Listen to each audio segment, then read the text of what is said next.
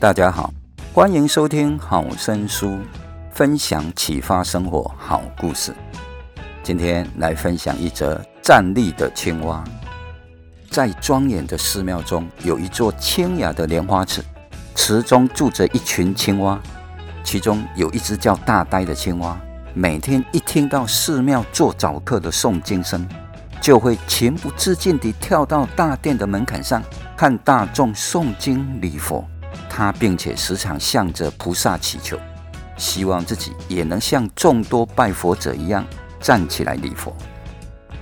有一天，大呆像往常一样虔诚地祈求，突然间被一道光芒吓住了。过了一阵子，他发现自己竟可以站立，于是兴奋地赶回莲花池，昂首阔步地在众青蛙面前炫耀一番，令大伙羡慕不已。赞叹声此起彼落。然而不久，他发现背后有一条蛇吐着红舌头，正虎视眈眈地垂涎着一顿美味的青蛙大餐呢。大呆吓得大喊：“救命啊！”拔腿欲跑，但会走路的两只脚却怎么也跑不快。可怜的大呆渐渐快要被蛇吞进肚里了，在这千钧一发之际。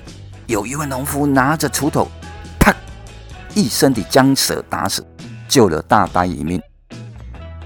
大呆从此明白了一个道理：与其羡慕人类走路的能力，倒不如珍惜自己跳跃的本领，将时间精力用来练习跳跃，说不定早成为跳跃高手了。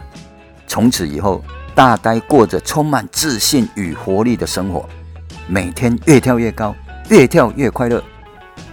与其羡慕他人的才能，不如珍惜善用自己的长处，将之淋漓尽致地发挥，则每个人都可以获得最大的成功。